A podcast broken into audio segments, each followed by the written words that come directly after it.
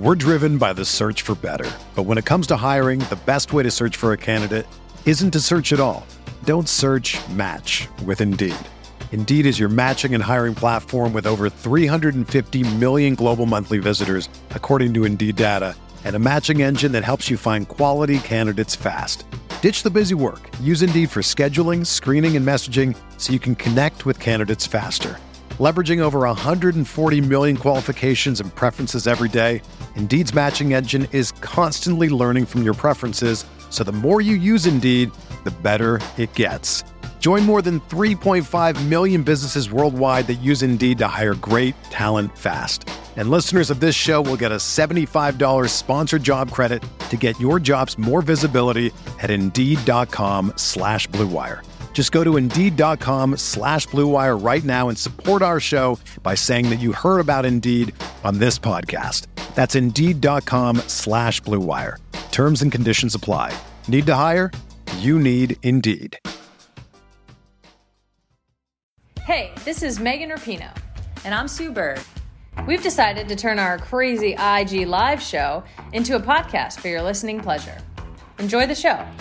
A touch more.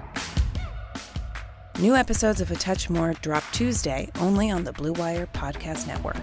Be sure to subscribe to the show on Spotify, Apple, or anywhere else you listen to podcasts.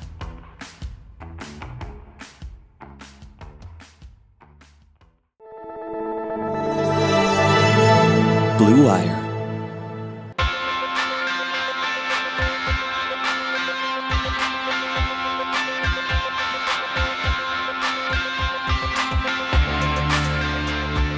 All right, welcome back to Big Screen Sports, the sports movie podcast brought to you by Blue Wire. I'm your host, Kyle Banduho. Today's episode is a follow up to Monday's interview with Jim Morris, the former Major League pitcher and inspiration for the film The Rookie. Today, we're actually covering the movie itself with guest Dylan Shivery. Dylan is a co host of the Circling Back podcast. If you've been a listener of this podcast for a while, you're probably familiar with his other co hosts, Will DeFries, Dave Ruff, and Brett Merriman. Uh, Dylan's a big baseball fan, and he was an extra in this movie. He was the perfect guest for it. Uh, weirdly, for this movie, you know, a movie made fairly recently, there's almost no good quality YouTube clips for this one. Uh, it was a bummer not to have more stuff to add in, but regardless, enjoyed talking to Dylan about it. If you enjoy it, make sure you tap that rating and review on Apple Podcast. But let's get to talking the rookie with Dylan Shivery. All right, returning to Big Screen Sports after joining me last year to talk blue chips, he is the co host of the podcast Circling Back and the Mail In from Wash Media, Dylan Shivery. Dylan, thanks so much for returning to Big Screen Sports. Kyle, my man, man, I'm really happy to do this again. I had a lot of fun last time. I'm ready to to talk about a movie that I was actually in this time, which is pretty exciting for me. But thanks for having me back. Of course, yeah. Last time we got to do this in person. This time, not so much. We're still living in this this weird quarantine world. Uh, before we talk the rookie, let the folks know where they can find your podcast. Yeah, check out Circling Back and the Mail In, uh, you know, on iTunes and Spotify or pretty much wherever you get your podcasts. And check us out uh, on Instagram. I believe it's Circling Back Pod. Uh, uh, and also that's the same handle for Twitter, I believe. Uh, yeah, check us out. It's pretty much just a podcast about nothing. We just kind of bullshit for an hour and uh, we have fun. Yeah, I think we've had every member of the podcast on this pod at some point in, in one one form or another. We've tried to really explain it. There's really no way. Just if you if you enjoy a good time, if you, if you want to hear what your your friendly group text sounds like in podcast form, uh, check out Circling Back. I'm a big fan. But I, am glad to have you on. You are a perfect guest for this one. We are covering The Rookie, which is the 2002 Disney family baseball movie starred Dennis Quaid, Rachel Griffiths, Angus T. Jones, and Brian Cox. 15 years ago, you got your shot at baseball. You got hurt. Jimmy Morris put his dreams aside. But sometimes. Hey, Coach, you want to throw? I'll throw a couple. Yeah, Dad, bring the heat. When you least expect it.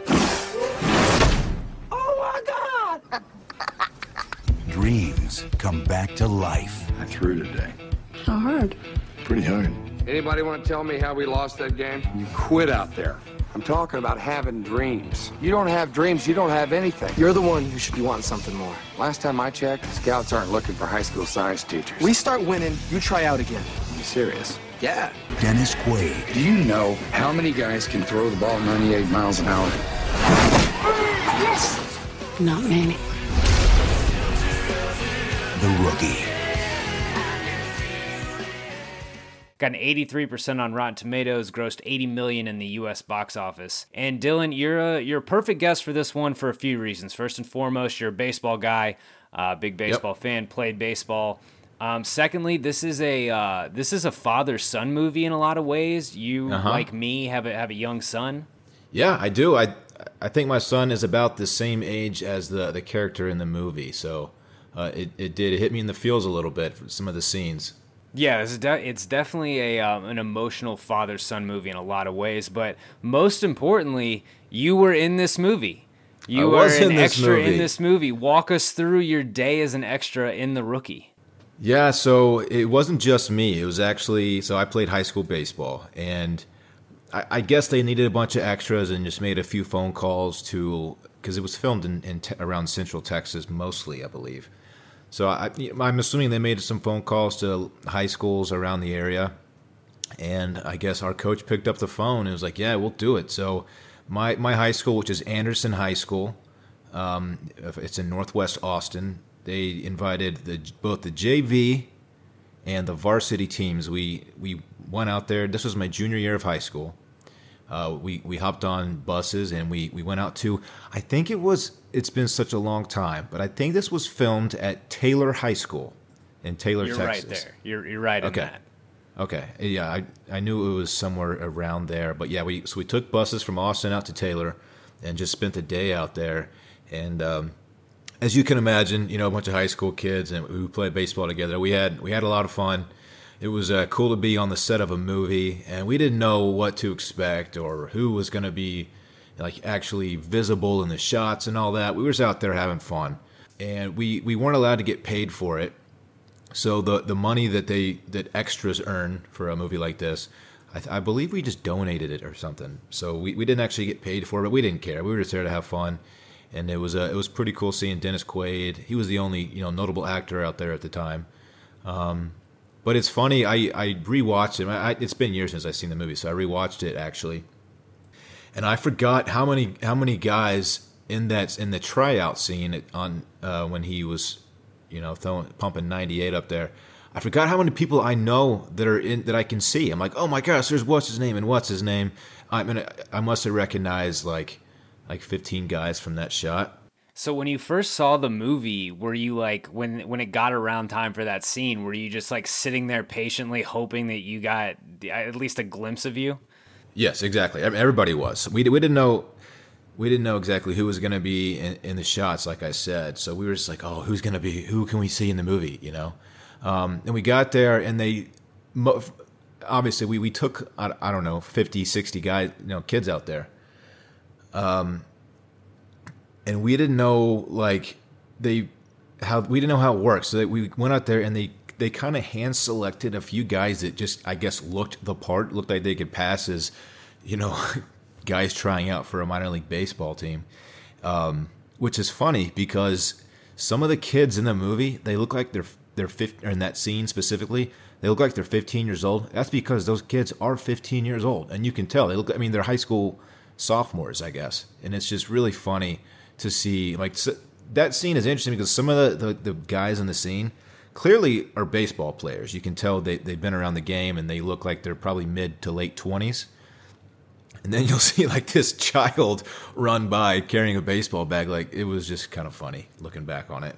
Well, you got the you get the cameo. We'll we'll throw it up on on the Instagram for the podcast. But you actually are featured in the movie, uh, wearing wearing a polo hat, which you've caught some some flack for. yeah. So before we went out there, they were like they gave us you know a list of things to bring. Obviously, your baseball equipment, and of course, logos are a, can be problematic for a movie. So they they said bring like plain hats, plain shirts. The shirt I'm wearing is it's our high school color. It's royal blue, but there's nothing on it. It's just a long sleeve T-shirt. Um, but the hat situation, I didn't really know what to do. So um, I I figured a po- I had that polo hat. And I'm like, okay, well, the lo- there's a logo on it, but it's really small. And if they do an up close shot or something, which I'm sure they won't, cover it with tape or however it's going to work. Um, but I brought options out there, and basically one of the production assistants is like, yeah, just wear that one. That'll be fine. You're not gonna, you know. I was far enough away from the camera that I didn't think it would matter. but pe- people still noticed that it was a polo hat, which was funny. Well, you've got some rabid listeners, so they they that uh, that scene of you or that that glimpse of you like leaving the field or whatever has been slow mode and analyzed on your Reddit page. so I think that's I think that's how the polo hat got Yeah. picked out. But um, you know, for all those reasons, for the fact that you were in the movie, the fact that it's a father son movie, you're a baseball guy, you're a great guest for it. Let's start talking the movie. And right off the bat, for you, is this a, a Hall of Fame All Star starter or bench warmer sports movie in your opinion? For me, it was between starter and all star, somewhere in there. Um, I enjoyed the movie. I, I didn't enjoy it as much as others did, I think. I, I know some people absolutely love this movie, and I get it. Um, it's it's just it's kind of exactly what I, ex- I expected the movie to be. You know, it's um, you know, it's a story about Jimmy Morris, obviously, but there's nothing nothing really too outstanding about the movie. I thought it was just you know as expected, so I enjoyed it. What what about you? Yeah, as far as as far as family sports movies go, this it's it's really good, but as just for a family sports movie. Yeah. Um, it's kind of like what you said. It, it it really just it is what it is. It's just a story about following your dreams. Yeah. Um, you know, the the goal is to appeal to your emotions, be full of likable characters, and be pretty heartwarming. And it, you know, it does that. Uh, I, I think the thing that sums up this movie is that you you have this known payoff at the end. It's kind of like in in Miracle where you know you know you've got this big win at the end of the movie that you you build up for.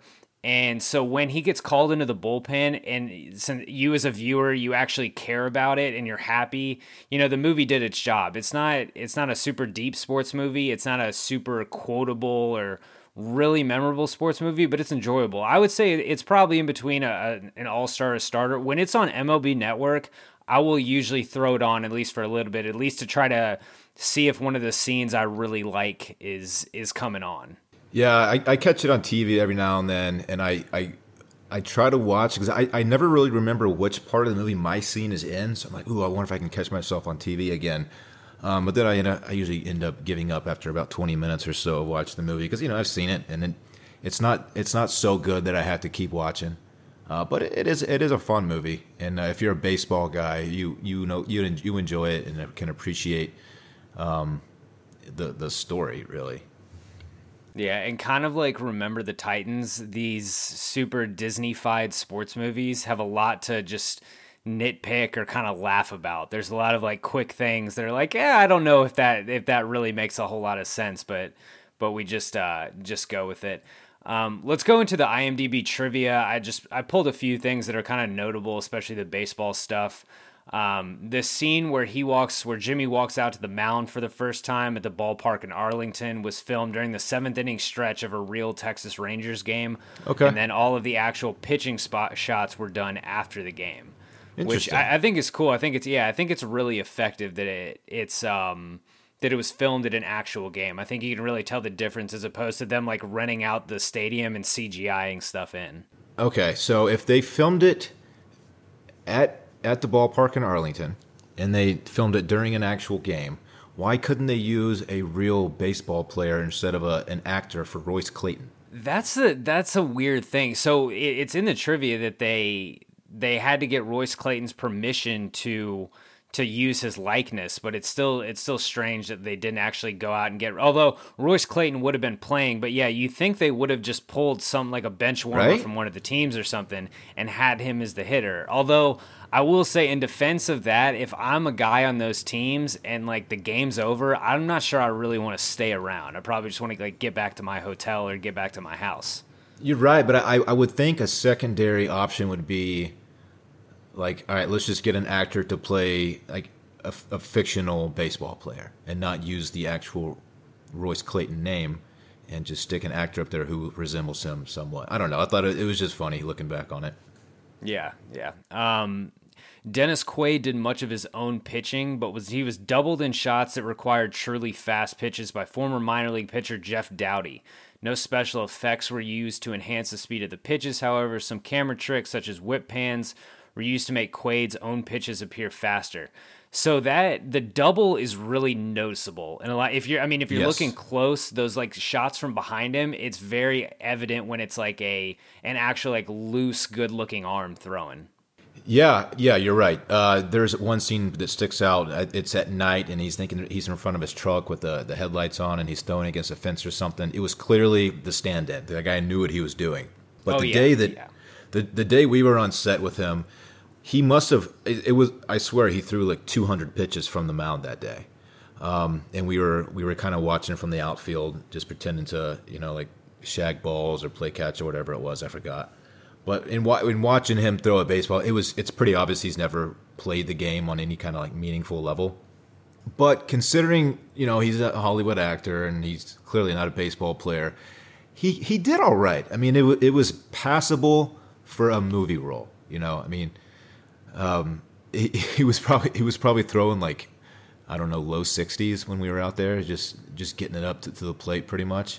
But they did they did a good job of um, some some fancy camera work to make it look at least somewhat believable for for what it was for a movie, a Disney movie. I, I think so too. I think all the stuff they did, those like quick cuts and that whoosh sound that they used was really Yeah. effective as opposed to just trying to to make it look fast like on its own or just using the stunt double more. I thought it was I I thought it was actually effective. He's clearly I think the biggest thing, like you can get over his kind of throwing motion or whatever it is.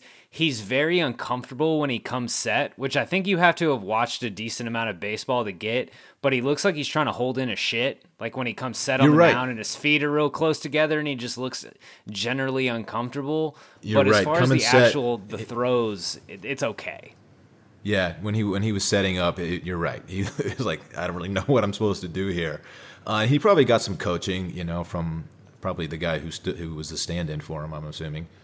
Um, he, he did his best, and it was all right. I'm looking. I'm, I'm thinking back. Uh, the the guy holding the uh, radar detector for the tryout scene was my, my buddy's dad, who just happened to be with us that day.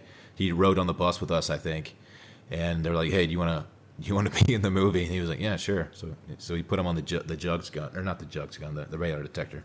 It's funny how that all came together. All, all the uh, the tryout stuff. Um, you mentioned that it was filmed. that the tryout was filmed at Taylor High School. Uh, the location was a stand-in for Angelo State University, where the tryouts were actually supposed to have held. Angelo State has a sick baseball field. It's kind of a bummer they didn't film there. Um, Taylor is about 15 minutes west of Thorndale, which stood in for the town of Big Lake, and 15 minutes east of Dell Diamond, where most of the minor league games depicted were filmed, like the Durham, uh, the the Durham Bulls game, was the Yeah. uh, was That the was Dell was Diamond. Diamond, which is which is a pretty is- nice minor league park. It's it's a very nice minor league park. By, by the way, I have to back. I, I feel like an idiot. I said radar detector. I meant radar gun back there. I'm sure y'all figured that out. Um, yeah, that was filmed at Dell Diamond, and actually his first minor league game, which was I think on the screen it said it was supposed to be in Orlando. That was not in Orlando. That was also in Austin, and it was actually Nelson Field, which is in it's an Austin ISD baseball park, and it's where I played all of my home games in high school, which was kind of cool. That's the scene where he's uh, he's warming up out there in the pen, and he's getting uh, he's getting heckled by that guy calling him old or whatnot. Yeah, that was where I played all, pretty much all my high school games. Yeah, and not all minor league stadiums had been updated to that point. It's kind of like the tail end of the the golden age of minor league baseball stadiums being revamped. Like they had just recently gotten a new stadium in Midland around that time. Uh, The Uh-huh. one in San Antonio had been built, I think, in like 92, 93, and that's kind of what jump started new minor league parks. But when he runs out on that field, I'm like, oh, that looks a little too shitty to be a double A Yeah. field, even in Yeah. even in like 1999 or whenever it was supposed to be. But I mean, it's um, not I've even a nice. It's, it's not even a nice high school field, really. It, it's it's it's in like an all-purpose Austin ISD baseball field. It's where a lot of high schools held their home games. So it was kind of funny that they uh, they use that. It's like, hey man, that's where I play. But yeah, definitely not in Orlando as uh, as we were led to believe from the from the movie. Yeah, it's kind of a shame they didn't just drive down 35 and use the field in San Antonio for those scenes, but we'll uh, Yeah. we can get over that. Um, let's roll into best scene. I'm gonna list these off chronologically, so if there's something I forget or miss one of your favorites, by all means, uh, Okay.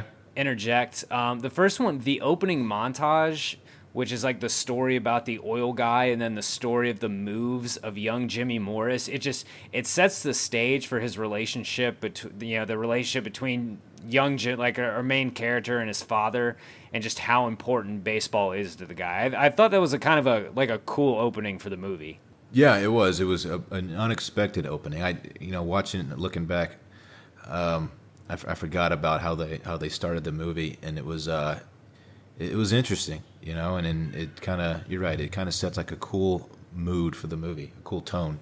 Yeah, the next one I've got is when he first throws after practice, when the, the catcher asks him if he actually wants to throw and then convinces him to start humming them.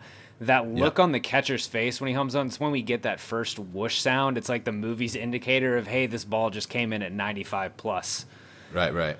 And then it's, I yeah. think it's the first time you hear that whistly, like upbeat theme song of the score that's kind of the, the theme of the movie when anything good is happening. And right, I, right. I, I think that's a really fun scene to watch.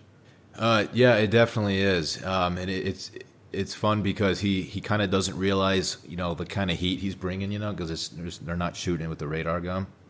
Uh, he's just like yeah it's fast but it's you know it's not good enough it, uh, you know I'm not I'm not pumping it up there in the 90s or anything, so it, it it's cool. Mm-hmm. The next one I've got is the the district championship game, and honestly like it's a, it's an okay baseball scene but it just I like it's a great showcase for those early 2000s metal bats. It's just very much a throwback game with how the players wear their pants and the bats they're using and stuff like that. And it's it's not a, it's kind of a fun scene. It, it's of the early part of the movie. It's one of my favorites. Man, did you get to play in the the minus five era of the metal bats? No, it was drop three by the time I got to high school. We dropped we okay, so we dropped from five to three I believe, before my junior year. And for those who know what we're talking about, um, the bat stipulate the bat like restrictions back then, the length of the bat and the ounce of the bat, there had to be it was a five. It was the difference of five. My first two years in high school, you could have I, I used a 33 inch bat and it, it was 28 ounces. That's that's where the minus five is. And then I guess someone decided that we were hitting the you know hitting the ball too hard or something, so they changed it from a minus five to a minus three. It was probably so a health risk. Yeah, oh, it was. It was to protect the pitcher. Um, but yeah, so in minus three, I had a 33 inch bat still, but it was 30 ounces, so it's a little bit harder to swing. Um, and God, we used to we used to, used to launch the ball with those minus fives, man. That was a, a, fun time. But yeah, they switched it, and we were so bummed out by it. But it's funny, you I guess you're obviously a little bit younger than I am, so you you missed the whole minus five era, which was fun. Yeah, they feature that the gray Connexion bat. I think that was the first Connexion bat, and those were a big thing. And I had it, let's see, it's awesome. I had a an Easton Redline, I believe. I don't know. if Oh, you remember I remember that, that one. one. Yeah, that, that, that's the one I swung um, for a while, and I also had a uh, I think it was a TPX Z Core. Oh, the gold one. That was that bat was the shit. I don't think it was gold. I think it was black, but it's been so long. I think right. gold gold was the first one, and then they had a bunch of variations of them. Okay, but the gold yeah. one came out like I think when I was eleven or twelve, and it just changed the game. Just yeah. incredible. I. It, it, it's it's God. hard to, to stop talking about these bats. I could talk about like retro bats all day. It's why I love this scene because it's just like, oh, remember yeah. what high school baseball was like in the early two thousands? How much fun was it to get you know, a new bat for Christmas, like like a brand new, hadn't been hit yet, like top of the line Easton or TPX or something. That was so much fun. And you've got all these dreams in your head about how much of a better hitter this bat is going to make you. and it doesn't, it doesn't really change anything. yeah, exactly. Yeah, for sure. That was the best.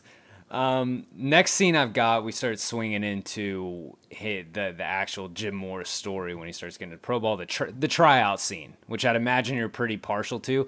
There's a lot of stuff in that scene though that like a pro scout wouldn't care about. They're like doing soft toss and those like infield drills and stuff like that. Like they'd just be in a real tryout, they'd just be wanting guys to throw throw bullpens like Jim Morris does, you know, hit BP, run 60s, just stuff like that. Like no one's getting scouted because of soft toss. Yeah, and I'm pretty sure they don't bring pitchers out there and throw from the actual mound like one by one like that. I'm sure it's just all like bullpen stuff, you know. Oh yeah, you've got three dudes going in the bullpen mound, a bunch of guns behind them. it's not just yeah. like one after another. They, I mean, they literally would have been out there until nine o'clock at night if that's how they were running things. Yeah, for sure. And I still I still can't get over the the mix of grown men and children in that scene. They're all supposed to pass as as guys trying out for professional baseball. I'm gonna have to pay a lot of extra attention to that next oh, time. Oh, please I- do. Next time I watch the movie, because I was really I was looking out for you, and that's about it. Yeah, yeah. Um, next one I've got is that first outing, the one you mentioned when he's in Orlando. Um, and Uh-huh. just you can kind of just roll together the minor league games he pitches in. It's just it's kind of cool to see him pitch in the minors. Um, I'm very Yeah. partial to minor league baseball.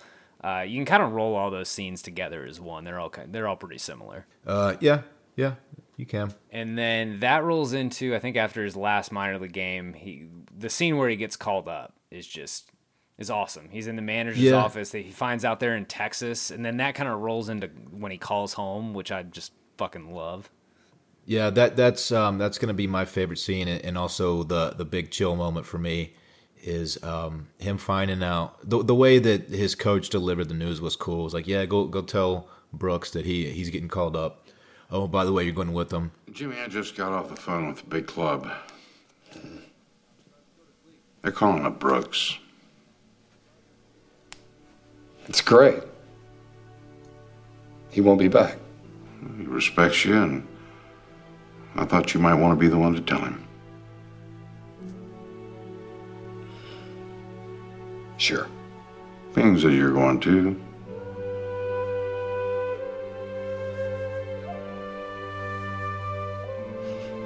They're calling me up. till you fly out of here tonight, you catch up with the team tomorrow. Where? Oh, they're on the road right now. In Texas.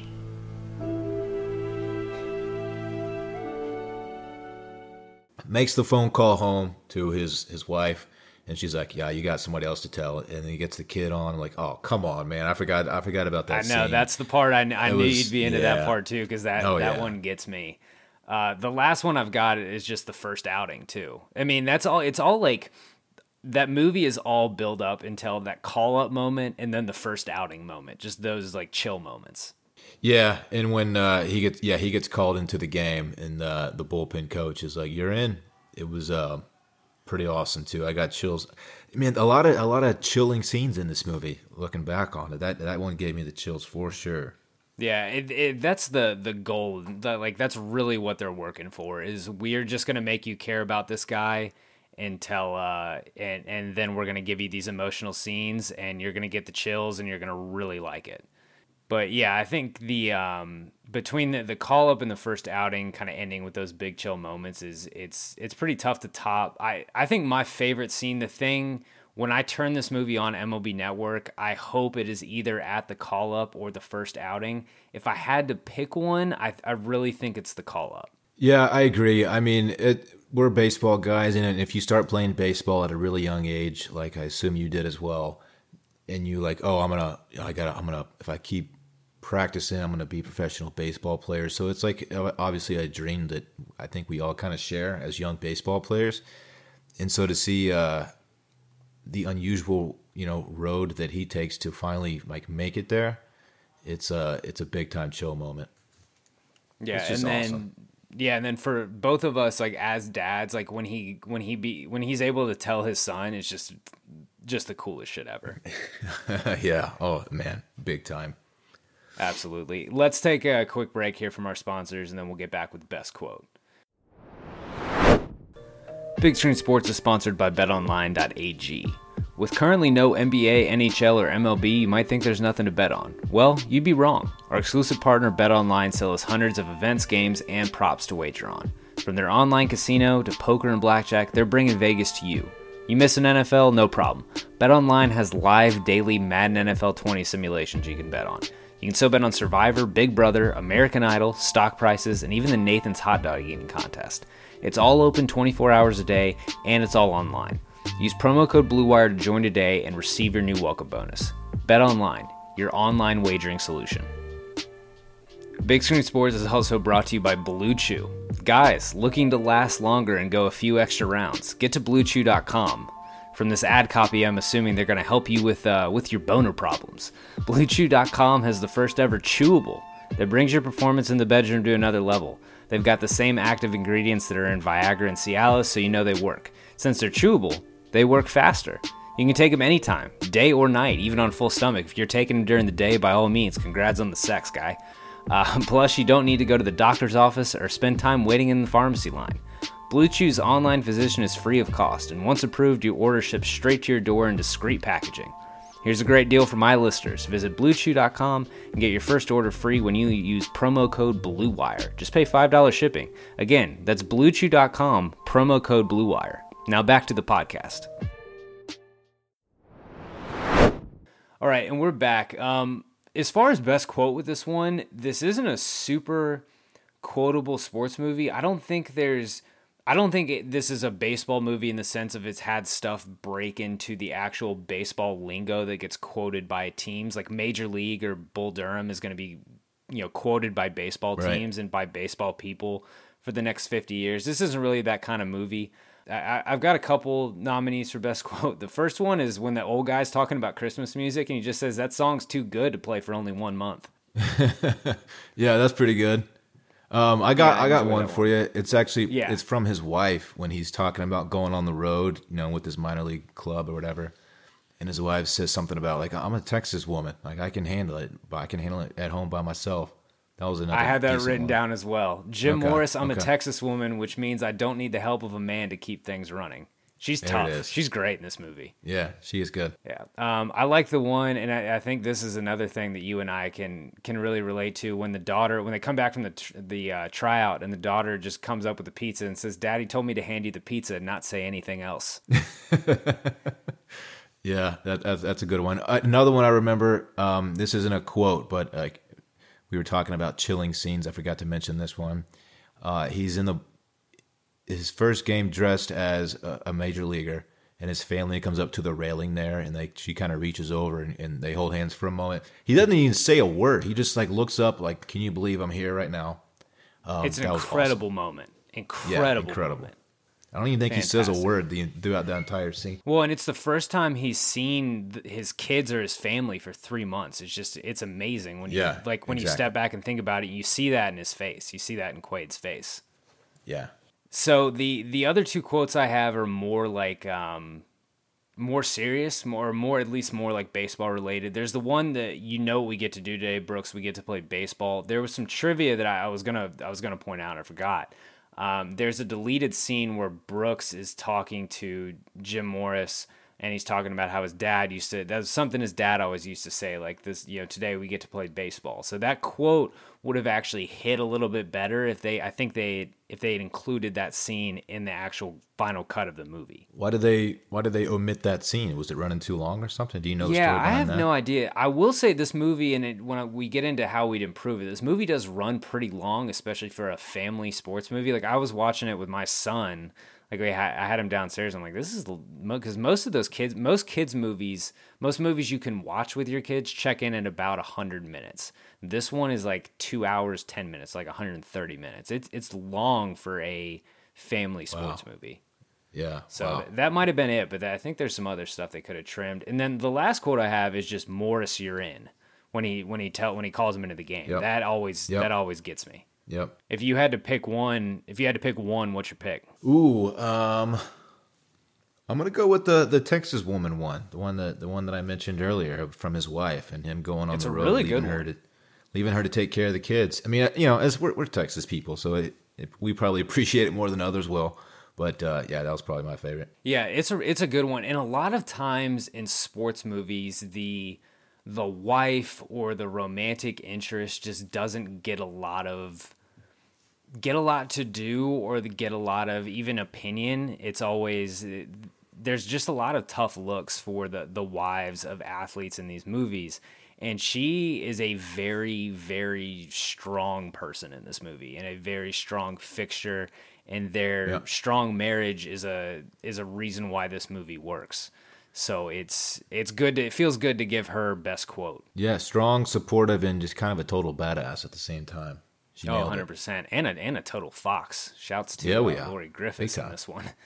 Um, Yeah. Let's get into the most and least authentic sports centric parts of the movie. Obviously, with this podcast, love to to really break down what looks realistic in a sports movie. This isn't the most realistic sports movie I've ever seen, but it's not bad. What it, yeah. what for you is the most authentic? You know, baseball part of this movie. It's funny. Last time you had me on, we were discussing Blue Chips, which is like some of the best movie game action you can you can possibly see. It's like it's legit basketball they're playing. Oh, that. it's probably on the Mount Rushmore of best actual sports yeah. scenes. Yeah, for sure. Uh, this one, authentic. Uh, I mean, in, anytime Dennis Quaid's on the mound, you can't really call it too authentic because he's clearly not throwing 98 miles per hour. yeah. yeah. Um, but there were some, like I said, in the tryout scene, the the one that I was actually in, there was there were some guys out there who actually knew what they were doing. They were fielding ground balls and, and throwing it in from the outfield, and they they clearly were baseball players. So I thought they did a decent job at that. I I thought the uh, I've I've never played minor league baseball, but I assume the road life is a lot like like that. You know, dingy motels and, and buses and going to you know dive bars and stuff. That that seemed pretty authentic to me. I I think I thought they captured the loneliness of the minor leagues pretty well. Yeah. In yeah. that regard, I think they did. I honestly, I I could have used more of that, more of like the minor league stuff. Um, I also I thought the high school baseball scenes and the guys on the team looked realistic enough. You're not mm-hmm. asking a ton to make two A high school baseball look that realistic. Like they don't have to look like pros. I'm not. I don't want to trash two A high school baseball, but it's two A high school baseball.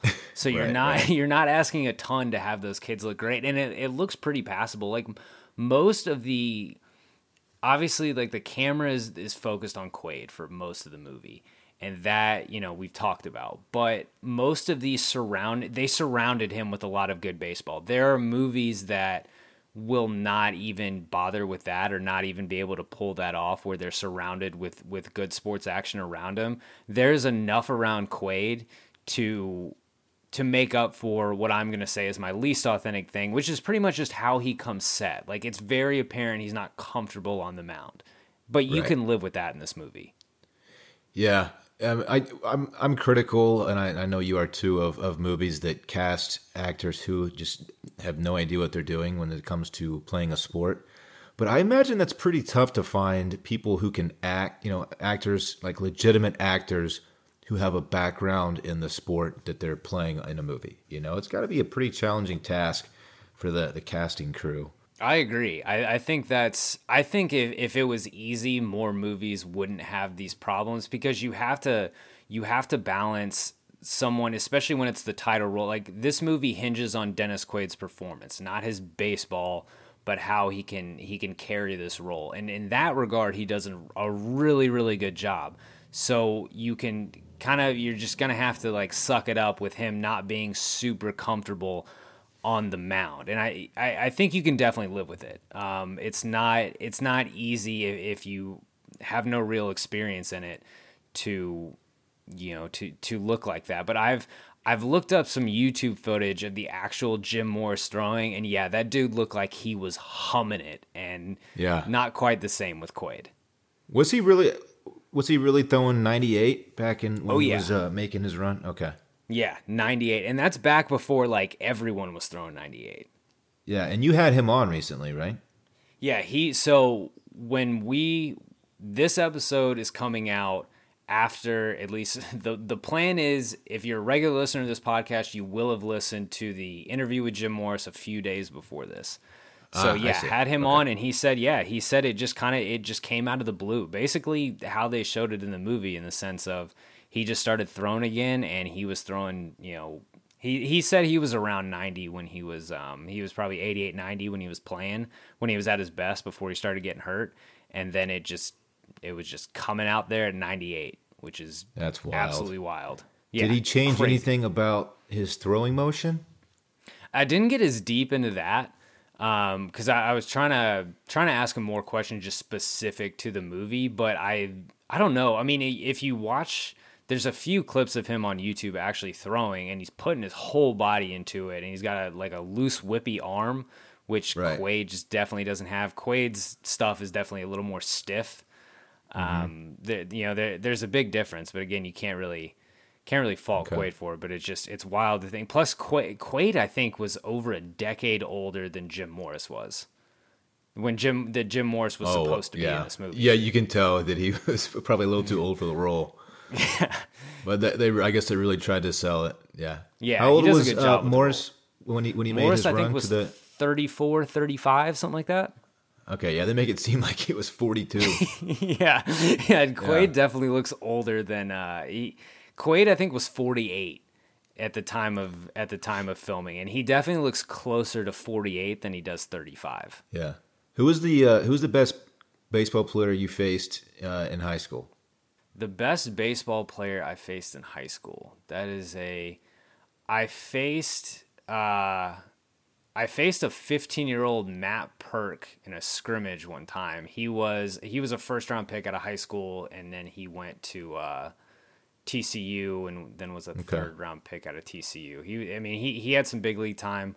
Um, a couple high draft pick guys. I think the best guy I've ever played against was was on my my college team, Evan Gattis, and it's Oh, okay. you know, there's cool. clear clear difference in guys who are big leaguers and guys like me who are just Division two players. Yeah, the reason I, I brought up the I wonder if he changed his motion thing, it made me think of I played against Huston Street a bunch in high school. Um, he was he played shortstop for Westlake High School. He did some pitching, but when he pitched, he was over the top, and he probably threw ninety one, maybe on a good day, probably closer to eighty nine. And then when he got to college, they dropped him three quarter, and he started throwing ninety six, and it was just falling off the table. Um, so I was like, yeah, I was just wondering if he if he changes arm slot, if Jimmy Morris changed the arm slot or, or something with his something with his delivery. But I found that I always found that interesting with Street. Yeah, I'm hoping to get him back on for my uh, my other podcast at some point because he was definitely there's definitely a lot more to talk talk to him about than just the stuff that goes on in, in this movie. Um, yeah, Sh- Huston Street's two seamer was was nasty, but but I digress. Um, let's get into what worked about this one, as far as as far as what made this movie enjoyable, other stuff that was realistic. I think right off the bat, the like the the catalyst of this movie is Dennis Quaid's performance and specifically the the Jimmy Morris and Hunter relationship, the father son relationship in this movie. I think Yeah. really makes this one click and is why you care so much about this guy. Yeah, for for sure. Um, they did, yeah. The family aspect, the father son relationships, not only with him and his son, but him and his dad, were really really cool. Uh, and just the whole family feeling, you know, a Disney movie. Of course, they got to make that happen. But the whole family coming together and and them watching, you know, supporting their dad and their and her husband and all that was really really cool. I, I like they how they captured the like the small like the small town feel of like what minor league baseball is and the tryout. They picked like some dump high school to do to do the tryout in, and how everything felt on the road when they were traveling around for uh, minor league games. Uh, that really worked for me as well. I, I appreciate. Yeah, I just that. wish we would have had more of that. Yeah, yeah, I agree. Um, we talked about the what what they did as far as making it look like he was throwing hard. The like the whoosh sound, the slow mo, the quick cuts, the stunt double. I think that was all like effective enough. Um, and then we also we talked we already touched on the the Quaid and Griffiths the the married couple. They're just a hot married couple. They're just really killing it. Yeah, they're yeah they're like uh, you know uh, power couple of their the small town that they're in. Which Big Lake is that right? Big Lake, Texas. Yeah, Big Lake, Texas, home of my first speeding ticket. nice. Yeah, that that's like the power couple of Big Lake right there. A hundred percent. Um, this is something that I didn't, I didn't even like care much about until I got into my twenties, until I started living dad life. But it's probably the best rapid grass growing job in human history by the old dudes with the hair. Yeah, who knew? Who knew that's how you keep deer off off of uh, dirt? I did not know that trick. I wonder if that's an actual like real trick that people can use. Yeah, see, I don't know. And I like in this podcast where I, I thump so much on, you know, oh, I really like realism and stuff.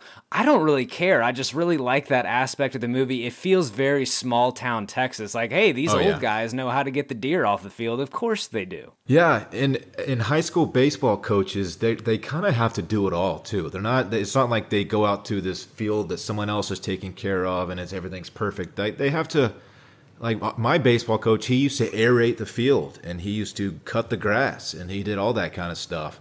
Uh, he would rake he would rake the dirt and, and, of course he would have us do a lot of these things too. Um, but it, it, they're kind of like a they, they kind of do everything for the their their team. Yeah, unless you're the baseball coach at a I, I don't want to assume, but like probably like an Austin Westlake or a school with a just a right. very handsome budget. You're right. You've got a second job, part time job as a, a ground screw guy or a landscaper. So For this sure. is one of the few few movies that actually touches on that. You you mentioned like the whole like the small town feel though. I love the whole town getting behind him when he gets called up. That scene where they're driving through Main Street, like honking their horns and yelling. I really love that. That's exactly what would happen in that situation. I mean, it, it would. A, a, town that small, and it's your high school baseball coach, so everyone already knows who he is to begin with. But when he starts to ascend through the ranks, and uh, you, no doubt, a small town like that would go completely wild for their coach making it to the bigs. Absolutely, it's a really that's another. I, I should have probably at least mentioned that in best scenes. That's a it's like a heartwarming yeah. scene. It's Good really call. fun. Um, the thing that that worked the best about, or maybe not the best, but it's one of the the big difference makers in this movie is the score. And the difference between this and a movie like Remember the Titans, Remember the Titans leaned really heavy on that amazing soundtrack with all that good 60s, 70s music. This right. is just an incredible score. It was scored by a guy named Carter Burwell. He also scored other sports movies like The Blind Side, which is a movie I, I really don't like, and A Knight's Tale, which is a movie I love. Uh, but the, the score of this movie, and especially you know that that theme that whistly theme that starts playing when he first starts throwing hard that consistent theme it, yeah. it, just per, it's perfect for this movie. I'm not a huge music guy in terms of like knowing specifics about music but i know what this score did for the movie and how just uplifting it was. It fit the mood perfectly. Man it's funny that you you talk about this. I don't i never notice i mean i, I do it subconsciously. Like scores obviously have a huge effect on movies and carrying the you know the certain tone of a scene. Like as it's as I'm watching a movie, I never think about the score or notice it. I'm like, oh, that's you know that, that actually really works here. It just it carries my you know the vibe of what what it's supposed to do.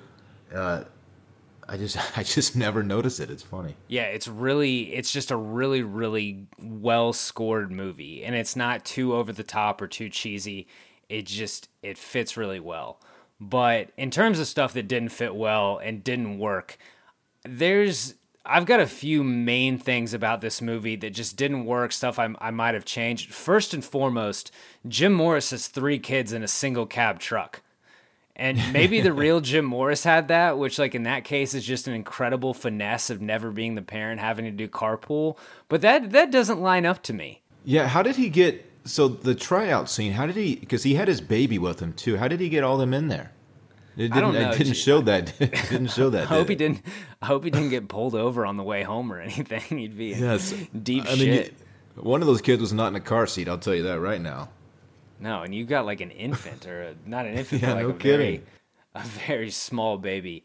Um, in in serious stuff that didn't work, I think one of the main things that this the where they make the bet where the where they the team gets team gets their ass kicked in a game and he has this speech about having dreams and stuff and they make the bet something that the movie I think was really counting on to be a big emotional scene it's not really a good speech. It's not motivating. It's more a mechanism to set up this bet and this under it's got this underlying theme of coach Morris needs to follow his dream but it's not really he talks about wanting things in life and having dreams but he doesn't associate it with baseball. They didn't they didn't make the connection from this baseball game that they just played. They're just using it as an i, I would bet the real jim morris actually had a better speech about winning and what they need to do in baseball and not about like a lot of you guys are going to work at Bo's Tire Barn, but some of you might have dreams and stuff. It's very clearly a mechanism as opposed to actually feeling authentic and being a good speech. Look, guys, most of you, you're going to finish up school here. You're going to work the rigs. You're going to work at Bo's Tire Barn. You're going to raise a family and retire, and you're going to do all that right here in Big Lake. And there's nothing wrong with that. A lot of real good people have done that. I'm doing it. But if you're looking for something more after you're done here, you better give some serious thought as to how you're going to play out the rest of this season. What difference does it make? I mean, it's not like any of us are getting scholarships. I'm not talking about college. I'm talking about wanting things in life. I'm talking about having dreams. And all that starts right here. Okay? Right here. You don't have dreams, you don't have anything. Yeah, that, that's a good call. And I also thought it was um, overly mature of uh, one of the I forgot which which one of his uh, players spoke up. Like, hey, coach, what about what about your dreams? Like that, you know that that's not the mindset that a high school kid has. Uh, you know, it, it's very like over, you know, mature, very mature of him to to kind of turn it around on his coach. Like, we're, we're behind you. Like, what you know, what about your dreams? Let's go out there and get it. Yeah, it would have been something that's much more just like, hey, coach, we've seen you throwing Chet in practice. How about if we win district, you go try out? It wouldn't have been as, like you said, kind of mature or even a little bit cheesy. Also, did you notice that, especially the, the character Wack, the guy played by Jay Hernandez, there's a lot more back talk between them? Like, I would have been terrified to talk to my high school baseball coach or my college coach. Like, some of those kids kind of back talk oh. him or, or quip at him. Oh, for sure. Yeah, the I guess it was the the same kid you're talking about. Uh, he he was given an instruction by Morris, and he's and he's like, it says something like, I, I no, I don't want to do it, man. Like, what are you talking about? Your coach just told you to to go, whatever whatever it was, go catch fly balls or something. What do you, what do you mean? No, you got to do it. You can't. My coach, mm, we we would have been running. Oh yeah, it'd be suicide to talk to your high school coach like that. There's yeah. just no, absolutely no way. Um, something else about this one that didn't work, and this is a common thing in in any movie involving high school students, but the main villain of the opposing high school team, that's a grown ass man. That was a big yeah. dude. Yeah, he was he was like 29 just filled out. Yeah, it was funny. He what is he blowing kisses at the pitcher when he's up there to bat and all that? Like, come on, man, that's that's not a high school kid. No, he had to he had to get done with that game because he has a full time job and a mortgage and a family. Like that's yeah, he's got he's got kids to get dude. home to. That was a big dude. Did you have anything else about this one that that didn't work? Just just really stood out to you? Uh, no, I didn't. Um, aside from the some of the actual gameplay, I thought you know, most of the baseball stuff was pretty authentic. Uh, it a lot of it did work for me. So I think you kind of nailed everything that didn't. Yeah, it's pretty nitpicky. Um, pitching in the rain is just the most unsafe shit I've ever seen. Uh, yeah. that, that second tryout, and then he also uh, so he lives in Big Lake, which is in West Texas, and uh, he drink. There's a scene when he takes his son over to his dad's house for his for his birthday for him to give him that that birthday present. Jim takes a glass from the cabinet and drinks tap water in West Texas, which is something you absolutely never ever should do if you live in West Texas. You cannot drink the tap water. It's the hardest, nastiest water possibly in the country. Okay, only people who have been to West Texas are gonna have a problem with that scene because that's something that would never cross my mind. Yeah, that scene wouldn't have wouldn't have registered to me until I spent five years living in Odessa, Texas, and right, and right. man, there's nothing, there's not a worse place to be in in the world when you wake up hungover and thirsty and you're in your room and all you've got is the bathroom tap water in Odessa, and you're just oh, it's like it's like sucking down poison it's horrible. But uh, but I digress. Um, the only other thing that I really noticed was in the first the first minor league game, the one where he's in Orlando, where it's his first outing and he throws the ball over the backstop and the home fans start booing. Most minor league fans don't care about the team, and they're certainly they're not going to boo their own players. Minor league fans just don't care that much. Oh, also, like that wasn't that the only pitch that they showed from that game of, of him throwing? Yeah, they just he he throws it over the catcher like into the backstop, and that's all they show. And then he gets on the phone with his wife, and she's like, "How'd it go?" He's like, "I, I played pretty well actually." Or he said, "Like not so bad." Like, okay, really? Because the only pitch we saw, you you threw it twenty feet over the guy's head. That I mean, that's just another. That's just a thing about this movie is I don't. I wish they would have shown more about I get that you have to show the stuff that went on beforehand with the bet and with his family and with his players and stuff. You have to be bought into the guy before he gets into the minor leagues. But the most interesting thing about this story is him being a 34, 35 year old man in professional baseball. So I would have liked to have seen the movie much more focused on that as opposed to the stuff beforehand, which I think is Yeah. the majority of the movie. How much how much time did he actually spend in the bigs? He spent parts of two seasons. He really didn't he he really didn't throw that much when he got back into professional baseball because I think his shoulder started just barking again. He didn't he got hurt again, but he he only threw you know, it wasn't I think it was parts of two seasons and it wasn't it wasn't too many games. Okay. Okay. Yeah, so that they, they could have shown more. They really could have, especially that that first season in the minors. They should have. They could have brought that in. You know, so he um, let's see, he looking at his baseball reference page, he pitched from 1983 to 1989, and then 10 years later in 1999, he threw uh, 28 innings in the minors, and then he threw let's see, and then four innings in the majors, four and two thirds in the majors. The next year, ten and a third in the majors, one in the minors, and then I think he got hurt. So not there wasn't a whole lot of baseball, but a, enough to show a little bit more than they did. What kind of numbers did he put up? Um, so he uh, he was good in Double A. He put up a, a one eight in Double A and five Double A innings. In Triple A, it was a five four, but it was a five four and twenty three appearances. So with or twenty three innings. So with a reliever, that could have been you know he could have had two really bad appearances, Right, Like two right. really bad games and then sixteen really good games, and you know. y- You never know, and I mean he's he's pumping 98. I'm pretty sure the Rays were the the worst team in baseball that year. I feel like it makes sense to bring him up. Yeah. Okay. Yeah, I just would have liked to have seen uh, to seen more of that. Um, let's move on to the the Kevin Costner and Freddie Prinze Jr. awards for best and worst on screen athlete. I have two nominees for for best on screen athlete. I have the stunt double. You can tell throws really well, but then in in this dude, I swear I tried to find his this actor's name, this guy's name.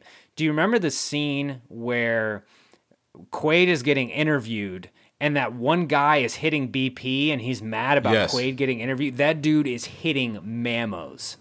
I, I, I almost uh, mentioned him earlier, actually. That clearly a guy who knows how to swing a bat.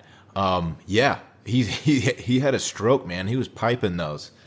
Um, the catcher in the scene, the catcher in the tryout scene um, that I got to see in person was a unit of a man. He was very big, and I believe He looked big.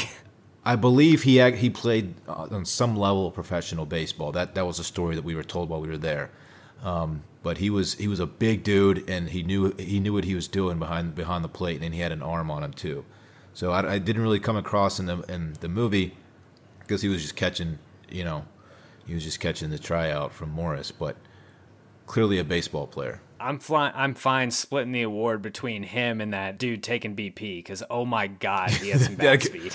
Yeah, that guy that guy was killing it, man. My God. I looked. I, I I swear I looked for his info and I just could not find it. Um, worst on-screen athlete. Unfortunately, I feel like you you just have to give it to Dennis Quaid. I, there's really no other choice. Yeah, yeah.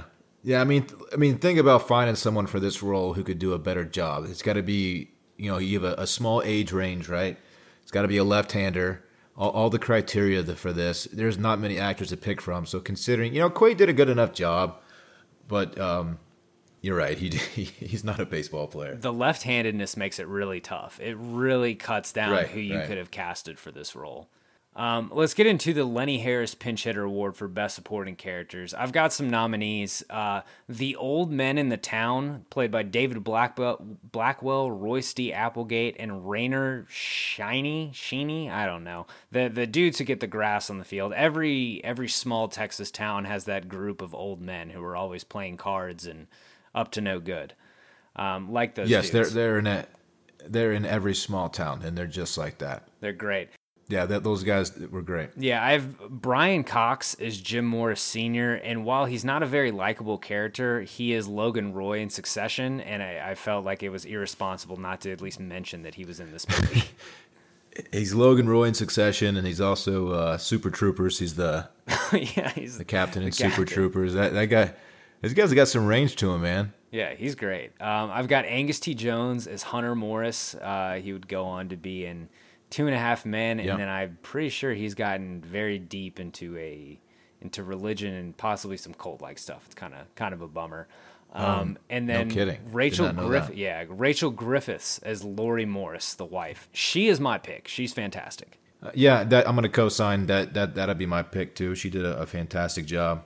Yeah, she's she's excellent in this movie. Just I mean, she's an absolute rocket too. This is this is probably the peak for her. She's fantastic. Um, my favorite category, the big chill, the moment in every sports movie where the hair on the back of your neck stands up. I have two nominees. We've really talked about them. We talked about it at the end of best scenes when he calls home about getting called up, and then the run in from the bullpen when they they announce his name Yeah. in uh, in the ballpark in Arlington. If you had to pick one, did you have any others? Was there anything else that got you in this movie besides those two parts?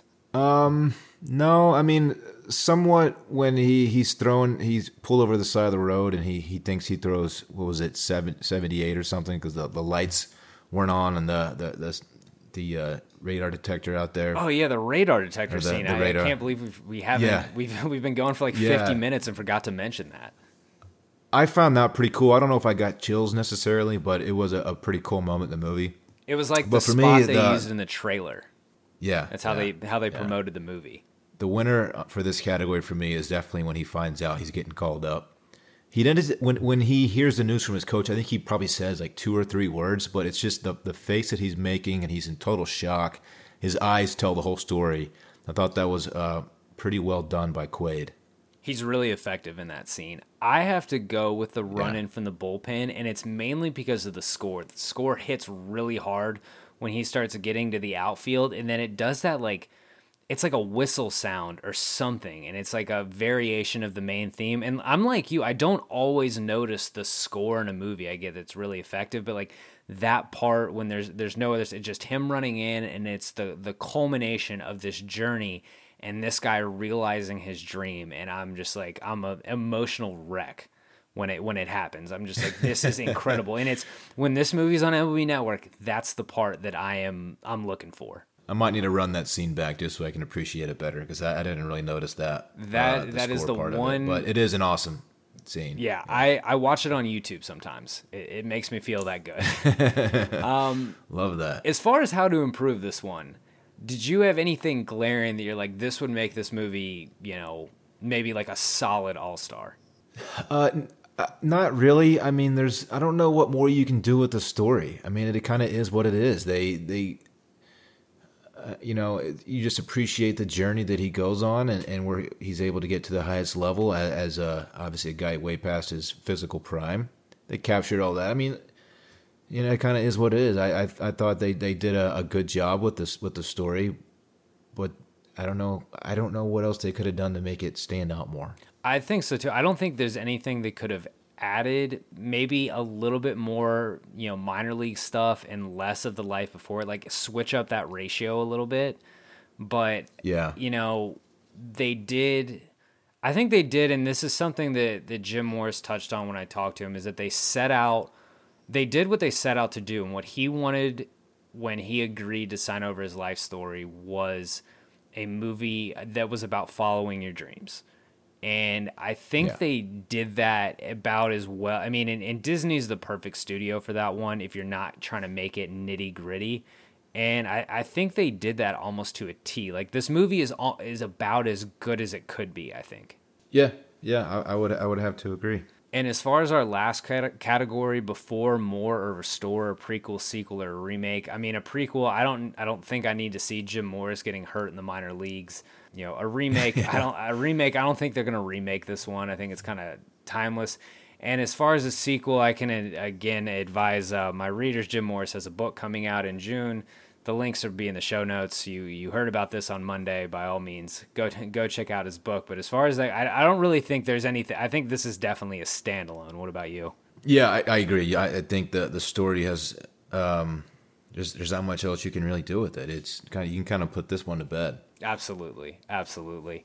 Um, Dylan, I thank you so much for taking the time while we're stuck in quarantine to talk the rookie with me. Tell the folks again where they can follow you on social media and where they can catch your podcast. Uh, first of all, man, no problem. I'm glad to glad to help you out and hop on whenever whenever you want me to. Um, yeah, check out Circling Back and the Mail In uh, on iTunes and Spotify, wherever you get your podcasts, and check us out on Instagram and Twitter at Circling Back Pod. I believe is our handle. It's been a while since I have had to look that up, but I think that's what it is. I think I can confirm Uh, that. yeah, I believe just- it is. Okay. Yeah. Um, yeah, and if you want to follow me on on those platforms too, I'm just at D Shivery. That's C H E V E R E R E. Dylan, thanks again for coming on. If you enjoyed this episode of Big Screen Sports, please remember subscribe wherever you give you wherever you get your podcast. Uh, rate, leave a review. You guys know the drill. Also, if you're listening to this and you are a baseball fan, check out my podcast from Phenom to the Farm, an interview series presented by Baseball America. That comes at you every other Tuesday. And until next Monday, we'll see you then. Thanks.